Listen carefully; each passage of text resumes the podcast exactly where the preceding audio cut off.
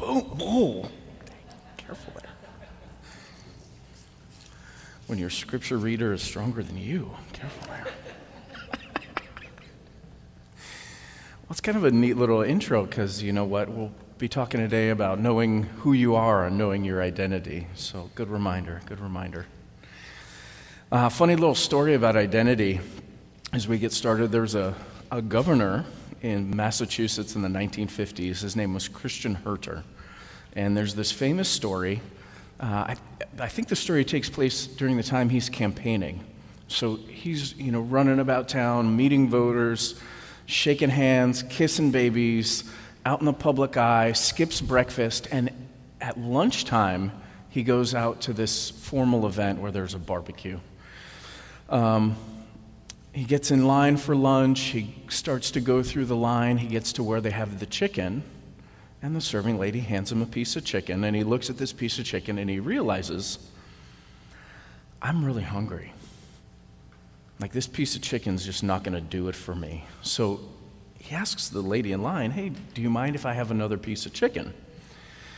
And uh, the lady said, Sorry, I'm only allowed to give you one piece of chicken. There's only one piece of chicken per guest. So the governor takes a deep breath, says, You know, ma'am, I'm, I'm really hungry. I'm famished. Do you mind making an exception for me? And she says, Sorry, only one, uh, one piece of chicken per customer. Now, Governor Herter was known to be a, an unassuming man. He wasn't blusterous, didn't seem to have a big ego. Actually, I think it's recorded he's actually a Christian, so, um, you know, this behavior is kind of different. He actually looks at the lady and says, Ma'am, do you know who I am? I'm the governor of the state. Do you mind if I get another piece of chicken? To which she replied, Do you know who I am? I'm the lady in charge of the chicken. Move along. Authority is kind of a funny thing, isn't it? I mean, we, you know, we all have some sense of authority in this life, and it extends to certain areas of life, and then there's areas where the authority doesn't carry over quite so well as our friend uh, Christian Herter learned. We're going to be walking through 2 Peter chapter 1 today and talking about our identity and our authority in Christ. Peter starts off the passage with verse 1 saying, Simon Peter, a, ser- a servant and apostle of Jesus. Now, it's interesting that uh, Simon Peter starts off with those two descriptors of himself, right? And starting off in leaning into his identity. The word for servant there uh, is doulos. Some versions describe the, that word as servant, some describe it as slave. Maybe a good meeting of the two is as a bond servant. This was somebody who intentionally and purposely entered into servitude because they, they found servitude desirable or beneficial, um, which is why I lean into that word as opposed to slave. Today, when we think of slavery, we think of you know, kidnapping people and an enforced sense of servitude. Simon Peter's word for himself as a servant, though, is a chosen sense of servitude. And he actually uses that descriptor before he uses the descriptor of apostle, right? It'd be, it'd be interesting to see today if, you know, if we, if we had 21st century apostles who had actually walked with Jesus, um, and especially if they were from Southern Cal, they'd throw out the apostle language and forget the servant part, right? Um, but I, what I love about Peter is that he remembers he is both saved, right, which is a position of humility and, and not having empowerment, of needing to be saved, but he's also somebody who's sent, right? I mean, the word apostle speaks to being sent and having a purpose and being on mission for God. Um, verse, the verse goes on to those, who have t- uh, to those who have obtained a faith of equal standing with ours by the righteousness of our God and Savior Jesus Christ. May grace and peace be multiplied to you in the knowledge of God and of Jesus Christ our Lord. Years ago, I ran into this expression, and it's been an encouragement to me. It said, Even the weakest believer holds in his hands all that the mightiest saint ever possessed. And as Peter goes on with his introduction, he actually says here to those who have obtained a faith of equal standing to ours by the righteousness of God our Savior and Jesus Christ. See, although Peter, in his introduction, is calling himself a servant and a sent one, he's giving out an invitation to whoever reads this letter that, hey, the faith that I have from walking with Jesus, all of the recorded events that the apostles lived through and walked through and were empowered to do as sharing the Word of God and the miracles that came on behalf of that. My faith, he's saying, my faith is of equal standing to your faith. There's a sense that when you're born in Christ, you have all the things that you will need. You will have all the tools of faith you will need for life when you first accept Jesus as your Savior. Maybe a good metaphor for this is like watching a child being, being born, right? They're not fully developed, they don't have teeth. Sometimes they don't even have hair, right? Kind of funny story. My, my buddy had a daughter, and um, she didn't grow hair for a couple of years. So they would actually like take the bow and take some tape, and they would like tape tape the bow on, right? Because there's no place to there's no hair to like stick the bow in. So they put her in a dress, and Mama wanted this cute little bow, and they like stick it on her, and yeah, they they weren't worried. Like, oh my gosh, she doesn't have hair. Call the surgeon. What are we gonna do? No, no, no, no, no. Those things are gonna grow in, right? Oh my gosh, they don't have teeth. Get some implants. No, no, no, no, no. Those things are gonna grow in. They're they're gonna be there. In the same way, when we're born of the faith, we have all the tools that we're going to need. We have all the things we're going to need. Some of those things are going to develop over time, though. We just need to be involved in the process of growing. He goes on, uh, and that kind of leads into my first point.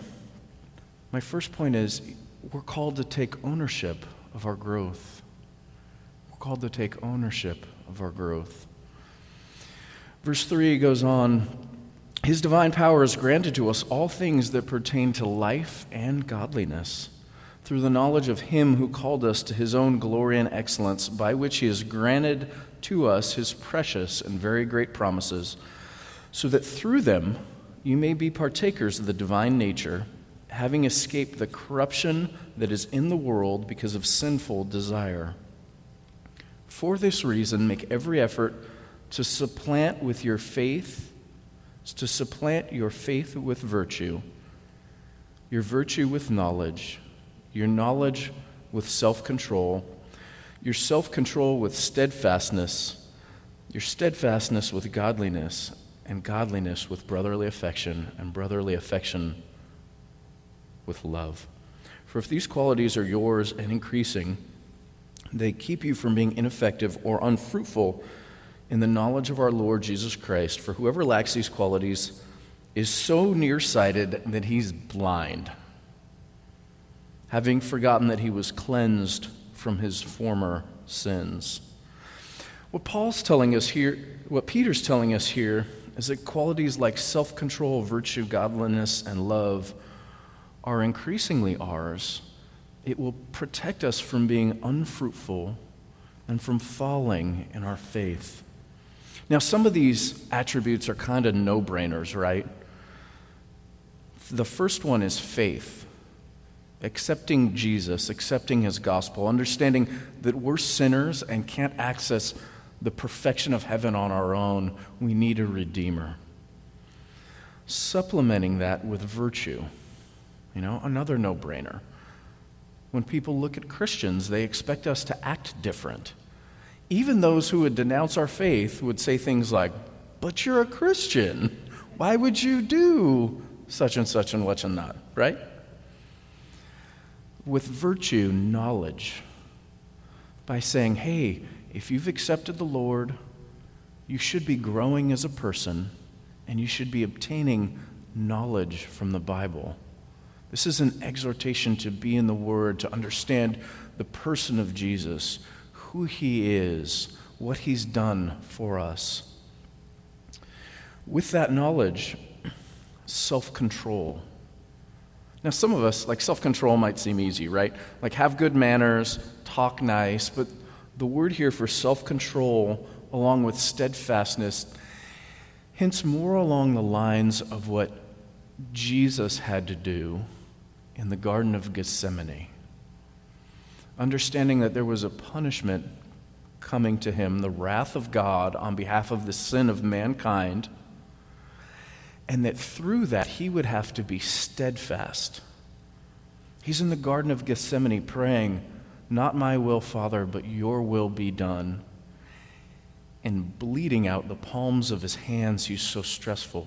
It's actually a medical condition where the capillaries in your skin burst and blood can come out your pores. People have this when they're under extreme, extreme stress. Supplement your steadfastness with godliness. And this next little part is kind of a cascade godliness, brotherly affection, and brotherly love. In being more like God, we want to come to know the world and share with the world our brotherly affection and the pure and perfect love for Jesus.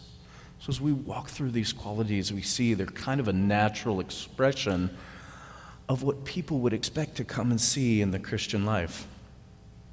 It's kind of ironic that some of our heroes today actually live out personas that have nothing to do with their inner life, right? I mean, think of, think of some of our, our modern cultural heroes, everybody from, you know, Superman James Bond and the immortal Napoleon Dynamite. Right? Living out personas that don't have to deal with their internal turmoil, their character development, growing in truth and godliness and self sacrifice. It's kind of entertaining to watch some of the personas on TV, either in some of their just total lack of awareness or, you know, kind of their weirdness, play out their roles without any self introspection. It's, it's funny and humorous to watch the things that they get into, and it's empowering to see when our protagonists, be it Bruce Willis or Sylvester Stallone, by the might of their own will conquers the day. Peter's telling us, though, that's not how we're going to conquer the day. See, part of our journey as Christians is that internal personal sense of ownership over our own growth and over our own development. Our culture has kind of gone sideways from having a sense of the, you know, to go back to that, that cultural discussion of what is a protagonist, what is a hero today. It's interesting to, note, you know, 50 years ago we watched things like, like Superman or, or John Wayne rescue the damsel in distress, and today it's more like Owen Wilson living in his mom's basement can't get a job or save himself, but has four beautiful, wonderful women trying to rescue his life for him. What a, what a cultural commentary that is. And we can make arguments that art reflects culture or that culture drives art. At the end of the day, it seems like there's probably more of a symbiotic relationship as one kind of holds the hand of the other. But it's interesting to reference, even our sense of what a hero is or does is kind of changing in our culture. Peter's calling us to make every effort to be involved with our own sense of growth and development along that journey. It's also interesting to note, and, and there's a lot of theological ink spent on this discussion. In this verse, in these verses, Peter says, Bless you, you are to do everything you can to make your personal growth happen. And you contrast that to verses like Romans 8 28 through 30. It says, we, which says, We know that for those who love God, all things work together for good, for those who are called according to his purpose. Those who he foreknew, he also predestined to be conformed to the image of his Son, in order that he might be the firstborn amongst others. And those whom he predestined, he also called. And those he also called, he also justified. And those he also justified, he also glorified. All of those he's being Jesus, Jesus being the actor in our faith, Jesus being the one whose grace calls us to Him, Jesus being the one that spiritually effectively changes us, and Jesus is the one who ultimately allows us to be admitted to heaven. In these second verses, as you'll notice, we're not doing a whole lot. We don't have efficacious spiritual power. But yet, in other verses in the Bible, it says, do all you can. What's the symbiosis in that relationship? And it's been said that while we play no role in our regeneration, it does not mean we have no role in our own sense of growth in holiness that accompanies faith. We're to make every effort to work along and in progress in our own sanctification. And today's message makes it clear that when it commands us to add to our faith a number of godly traits. So let me pare that back and just say the, the summed up version is that God's calling you to be in cooperation with what He's doing in your life. God's saying, hey, these are important things that you need to track with in your own life. They're going to protect you, they're going to ensure your calling, they're going to help you be efficacious in how you live out your life on behalf of the Lord. There's a true exhortation to be deep in the Word where Peter says, add to your virtue knowledge. And there's another true exhortation that says, don't stop with that knowledge. Be in the process of developing and growing yourself. James chapter 2, verse 14, has a rebuke for those who just grow in knowledge. It says, What good is it, my brothers, if someone says he has faith but has no works? Can that faith save him? If a brother or sister is poorly clothed and lacking in daily food, and one of you says to them, Go in peace, be warmed and filled, without giving them the things they need for the body, what good is that? So, also, faith by itself, if it does not have works, is dead. Some will say, You have faith and I have works. Show me your faith apart from your works, and I will show you my faith by my works. You believe that God is one, and you do well. But even the demons believe that, and they shudder. You know, one of the real positives about our church is that we're a people of the Word. We love God's Word. We preach it on Sunday. We have Bible studies throughout the week. We have small groups who do not want to give up going deep into the Word for anything whatsoever. That's a real positive for us. There's an exhortation here, though, to not stop with that. That, hey, the, the markers of personal growth and development are going to be measured in things like virtue and steadfastness and brotherly love. You should certainly found those things in the Word, but don't stop there. And Peter doesn't stop there. He says, Therefore, brothers, and when you see a, so I'll stop here. When you see a therefore in Scripture, you have to ask yourself, what is it? Therefore, right? Therefore, brothers, be all the more, be all the more diligent to confirm your calling and election. For if you practice these qualities, you will never fall. For in this way, there, there will be richly provided for you an entrance into the eternal kingdom of our Lord and Savior, Jesus Christ. Therefore, I intend always to remind you of these qualities, though you know them and are established in the truth that you have. I think it right, as long as I am in this body, to stir you up by way of reminder since I know that the putting off of my body will be soon, as our Lord Jesus Christ made it clear to me, I will make every effort so that after my departure, you may be able at any time to recall these things. So let me sum up. Peter's saying, hey, this isn't new information. That being said, as the pastor, I'm called to remind you. Because it's easy to forget. It's easy to get caught up in life. It's easy to want to go deep in the Word and kind of forget some of the standard lessons on a day to day basis, we need to be reminded. As Peter mentions in here, the putting off of his body will be soon. Let me translate. He's going to die soon. These are the last words of a minister, one of the apostles of Jesus. It says his, his name will be written on one of the 12 cornerstones of the city in heaven. His last words are I'm going to remind you of some of the basics, some of the principles, so that after I leave, you'll be able to remember these things. It's kind of a funny little commentary. There's a, there's a preacher a while back who said, sadly, the church has many children who are 70 years old or older. Now, Peter, in talking about character development, Peter walked with Jesus and had some of the most famous tests of character in Scripture, right?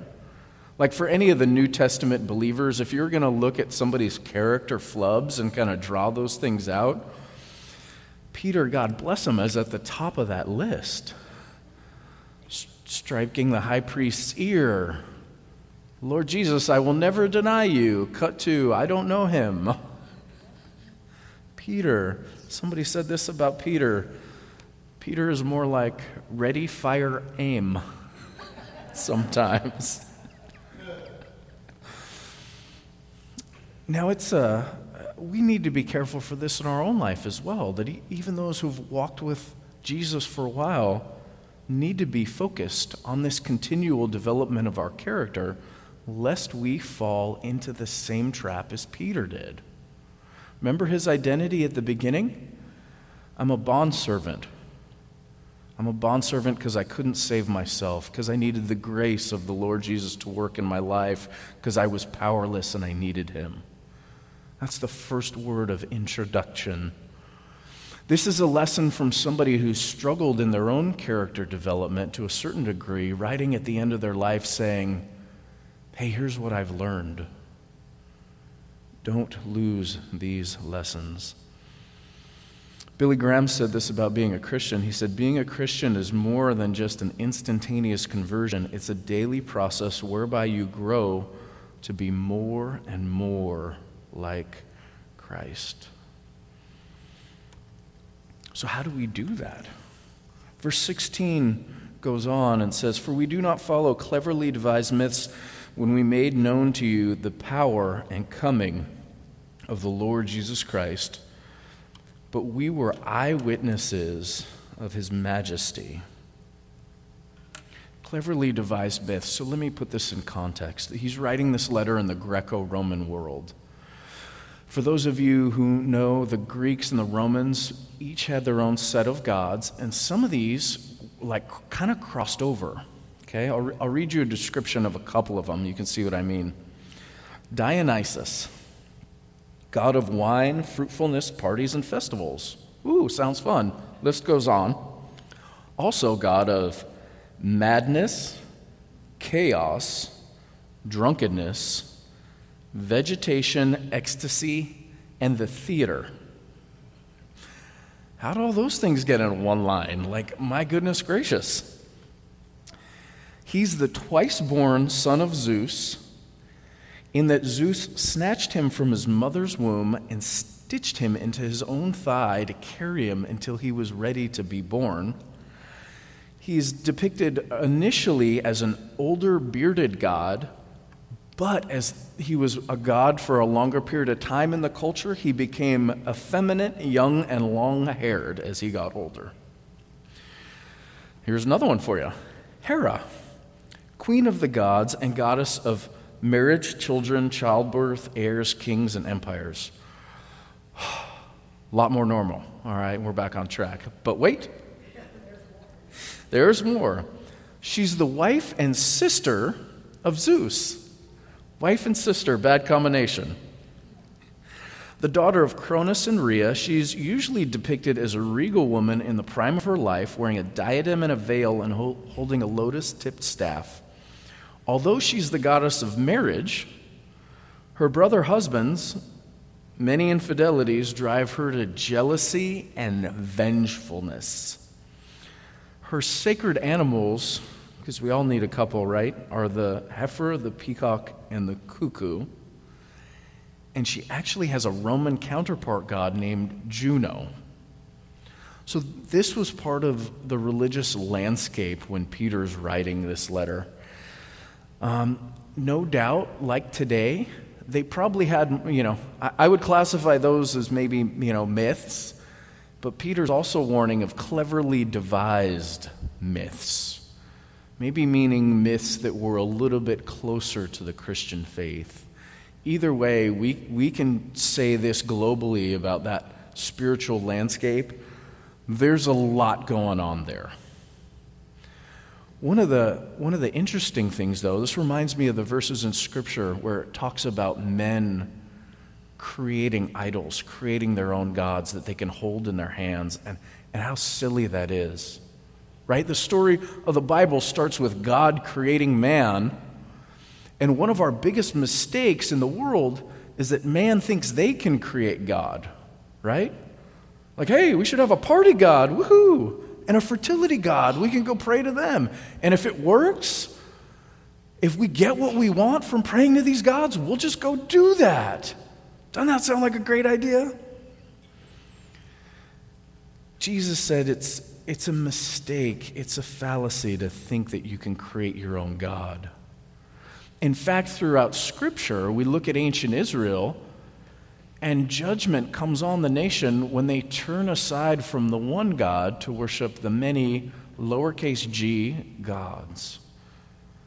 When they use the word gods there in Scripture, what they're not saying, you know, so we believe in a what's called a monotheistic religion. There's one God. When it says Israel turned after other gods, what it's not saying is there's other omnipotent, omniscient gods who created the universe with God the Father, Son, Holy Spirit. What it's saying is these other people worship these spiritual entities they thought of as gods. So that's a descriptor of how the people saw these spiritual entities. That's not a statement of their eternal divinity that Scripture is saying these other gods that Israel turned away to, Baal, Mammon, whoever it was, that they hold equal footing with God our God. It's interesting, Baal and Mammon, right, had, were kind of like, like the Greek gods. Mammon was the god of money, and Baal, if I remember right, was the god of fertility. Don't quote me on that. But they each kind of had their own space, kind of like these Greek Greco Roman gods, right? The, the party god, the fertility god. People were making their own gods to their own fallacy. Christians we can sometimes do a little of this out of our own faith. And what I'm not saying is necessarily we need to make the error of turning away from Father, Son, Holy Spirit. We can make a God out of what we feel are, is the luggage that Jesus brings with him. By that I mean the rest of the world kind of looks at us and sees and criticizes us for thinking that American Christianity comes with a white picket fence, 2.2 kids, a well paying, stable job. And it's not that any of those things are bad, but to say that Jesus should come with this set of cultural luggage is a religious fallacy. In other parts of the world where they don't have those things, in fact, it seems like the gospel spreads quicker than in some of the places where the church is rooted and established and comfortable. Os Guinness said this about folks who worship the trappings of Christianity along with, the God, with our God. He said, Some people have a concept of God that's so fundamentally false, it would be better for them to doubt than to remain devout. The more devout they are, the uglier they become in their faith since it's based on a lie. Doubt in such a case is not totally undesirable. It may be even a mark of spiritual and intellectual sensitivity to error, for their picture of God is not God, but an idol. Peter goes on to talk about God the Father in verse 17 when he says, For when he, being Jesus, received honor and glory from God the Father, and the voice was borne to him by the majestic glory, This is my beloved Son, in whom I am well pleased. We ourselves heard this voice borne from heaven. We were there with him on the holy mountain, and we have have the prophetic word more fully confirmed, to which you will do well to pay attention as a lamp shining in the darkness, until the day comes and the morning star rises in your hearts. I'm going to stop right there and deal with uh, one of the th- theological discussions that happens during this text, and then we'll circle back to the, what I believe is the point of this paragraph. So there's a reference here to the morning star. For all y'all Bible dorks out there, the morning star is used a couple different ways throughout Scripture. It's used in one place to refer to the devil. Let me read you this one Isaiah 14 12. How you are fallen from heaven, O day star, son of the dawn. King James Version uses Lucifer, son of the morning. Okay? Compare that to Revelation 22 16, where we read, Jesus, I, Jesus, have sent my angel to testify to you about these things for the churches. I am the root and descendant of David, the bright morning star. Now, I'm willing to wager Peter's not talking about waiting for the morning star, the devil, okay? He's talking about waiting for the one and only morning star. How did, how did that language get imported to mean a couple of different things? It's in the ancient times, the idea of a morning star was one bright star that outshines the others. Okay, it was more of a descriptor than a divine office. So, in the way that um, it's believed that Satan may have been the, the brightest and most gifted angel, he would have been a morning star amongst the angels. Whereas, like, the true morning star is Christ himself. In the same way that Scripture uses language of God to describe our God, Jehovah, Yahweh, Jesus Christ, and uses the language of gods to describe Mammon and Baal, that descriptor of God is two different things in two different places. In this scripture, we see that descriptor of morning star, and we don't connect it to Isaiah 14, we connect it to Revelation 22 that Jesus is the morning star that is referenced here. It goes on to say, knowing this, first of all, that no scripture comes out of someone's private interpretation, and no prophecy was ever produced by the will of man, but men spoke from God as they were carried along by the Holy Spirit. So, what Peter is contrasting, we just got out of the verses where he's talking about the myths of the world and how people have created God in their own image and want to worship that, right? Creating a party God doesn't make you change your heart, doesn't make you repent of your sin. In fact, it probably leads you to do dumb things and chalk it up to religion, right? Whereas what Peter's saying is we haven't created our own fables. I was, Peter's saying, I was on the mountain when I heard God speak. That these things that we prophesize about, those aren't my own interpretation, those are from God.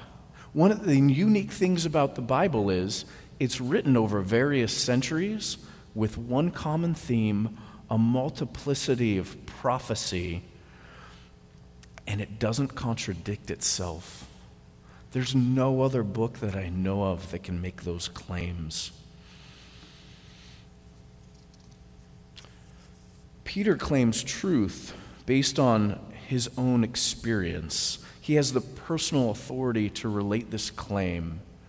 And for those of us who may not have been on the mountain to experience God speaking directly, he gave you a pathway on how to come and know and appreciate and witness and share God through by taking your faith and building virtue, supplementing your virtue with knowledge, knowledge, self control, self control, godliness, godliness, brotherly love, brotherly affection, and ultimately love.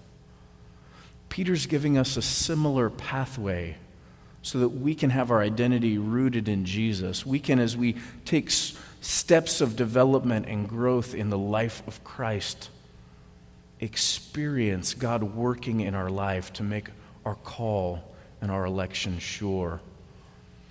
Be reminded, though, that our authority and that power comes out of our identity. Right? Like that lady in the, in the first story that we started with. I'm the lady who hands out the chicken, right? Like, we are the people that God has handed the grace. In light of all this, how do we live out our faith? Well, number one, we can understand we all have a sense of spiritual equality when it comes to heavenly value and access to God.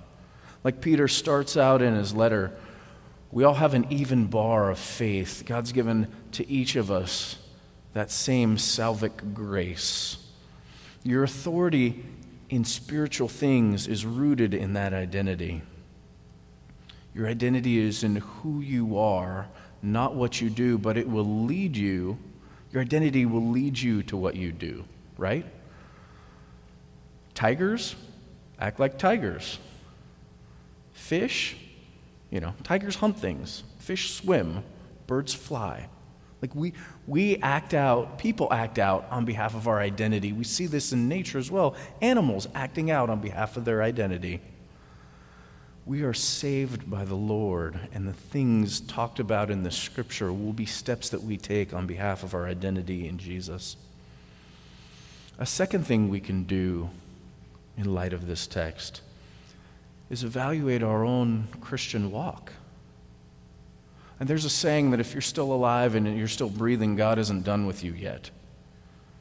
Which tells me we all have areas of our walk that we can examine, that we can pray over, that we can lay before Him, and that ultimately He can work in to make more fruitful. There's a quote that says, the, tra- the tragedy, the tragedy of man today, you mean what I know.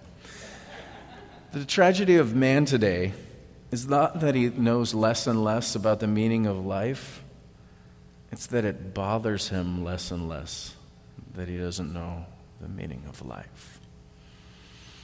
That speaks to the sensitivity of our hearts for God's purposes, right? And the third thing you can do today is challenge your expectations. Challenge your expectations.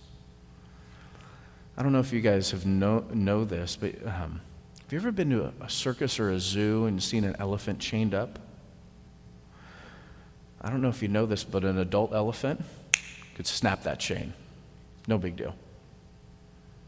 That chain does not restrict that animal at this point in life. You know why it doesn't? When that elephant was little, baby elephant, fresh out of the fresh born elephant, they would chain it up. And at that point in life, it could not break the chain. It would pull and pull and pull, and the days turned into weeks, and the weeks turned into months. And eventually, it learned I can't break this chain. So it stopped trying. Fast forward a couple, two, three years, well, guess what? That big elephant had no, would have no problem with that chain. But because he's learned otherwise, he no longer fights against it and no longer tries to break out of his chain. In some ways, that's kind of a metaphor for us with our struggles, isn't it? Right? Things we struggled with maybe early on in our Christian faith or before we accepted the Lord, we've come to think in our head, hey, I, I can't overcome this. I've tried and I've tried and I've tried, and I, I have all this evidence in my mind where I can't overcome this. But maybe that statement is no longer true. Maybe it's in the past you hadn't been able to overcome it. But that wouldn't be true of you today. See, part of our life is struggle. Trust in it and engage in it. Journey is part of the experience, and to be quite frank, sometimes when you get wins over things, like it's, it's amazing how quickly they're forgotten and how quickly we just fill our life with other space to worry about, other things we need to worry about. Those struggles you face today in a hundred years, they won't matter. The only thing that's going to matter is what you did with Jesus. See, many of us evaluate our life on a daily basis or, or thinking in terms of the things we try to accomplish. We value our life and judge our life by whether or not we got what we wanted, right? I tried to do this. Did I get what I wanted? Yes, it's a success, and no means it's a failure, right? Did this turn out? Did it turn out how you wanted? Yes, it's a success. No, was a failure. That puts the oneness for purpose and success on us. But like our, like our scripture tells us, the oneness for success is, is in Jesus. He's called us, He's justified us, He's predestined us to glory. If you haven't heard the gospel presented clearly, it's this God created man and loved him perfectly, but gave man a free will to decide how he wanted to live on this earth. And guess what? With one transgression, we destroyed perfection, right? It's like throwing a rock through a stained glass window. It's just one hole, yeah, but it's destroyed it. And we live in a broken, fallen world, hoping for something better. Hoping the suffering would stop, hoping we would find fulfillment, hoping our spouse would just do what we ask them to do. You know, heaven. The answer to all of this is that heaven's only available through Jesus. Through his redeeming grace and work in your life is the only way that you can be restored to perfection. It's out of your grasp. You can't reach it. You can't fight for it. You can't work hard enough to earn it. But here's the good news it's free. It, it wasn't free to the one offering it to you but it's free for you to accept here today. On behalf of that, I'll say whatever you have to lay to the Lord today, whether it's a sense of faith that you're trying to discover, some challenge in your life that you haven't been able to overcome, or a clear sense of your purpose and identity in Jesus, lay it over to Him like that free grace that works in our life to save us, so too is a free sense of your purpose and calling. So too will ultimately be a free sense of your healing and acceptance into heaven forever. And that's the glorious truth of the gospel. On behalf of that, let me, let me close this in prayer. Heavenly Father, we gather today before you and lift up to you our needs. God, we, we ask you to reach out to us on behalf of our identity. Help us to understand more clearly for what you've made us, Lord, how we can follow you in our specific, unique ways as individuals and as a community. Lord, I ask for the empowerment to share the truth with the world as there seems to be other cleverly devised myths running around the world today. Lord, we ask for the empowerment, the strength, the truth, and the wisdom to share your truth and clear up those things. We lift this all up to you in your holy and precious name, Jesus. And all God's people said, Amen.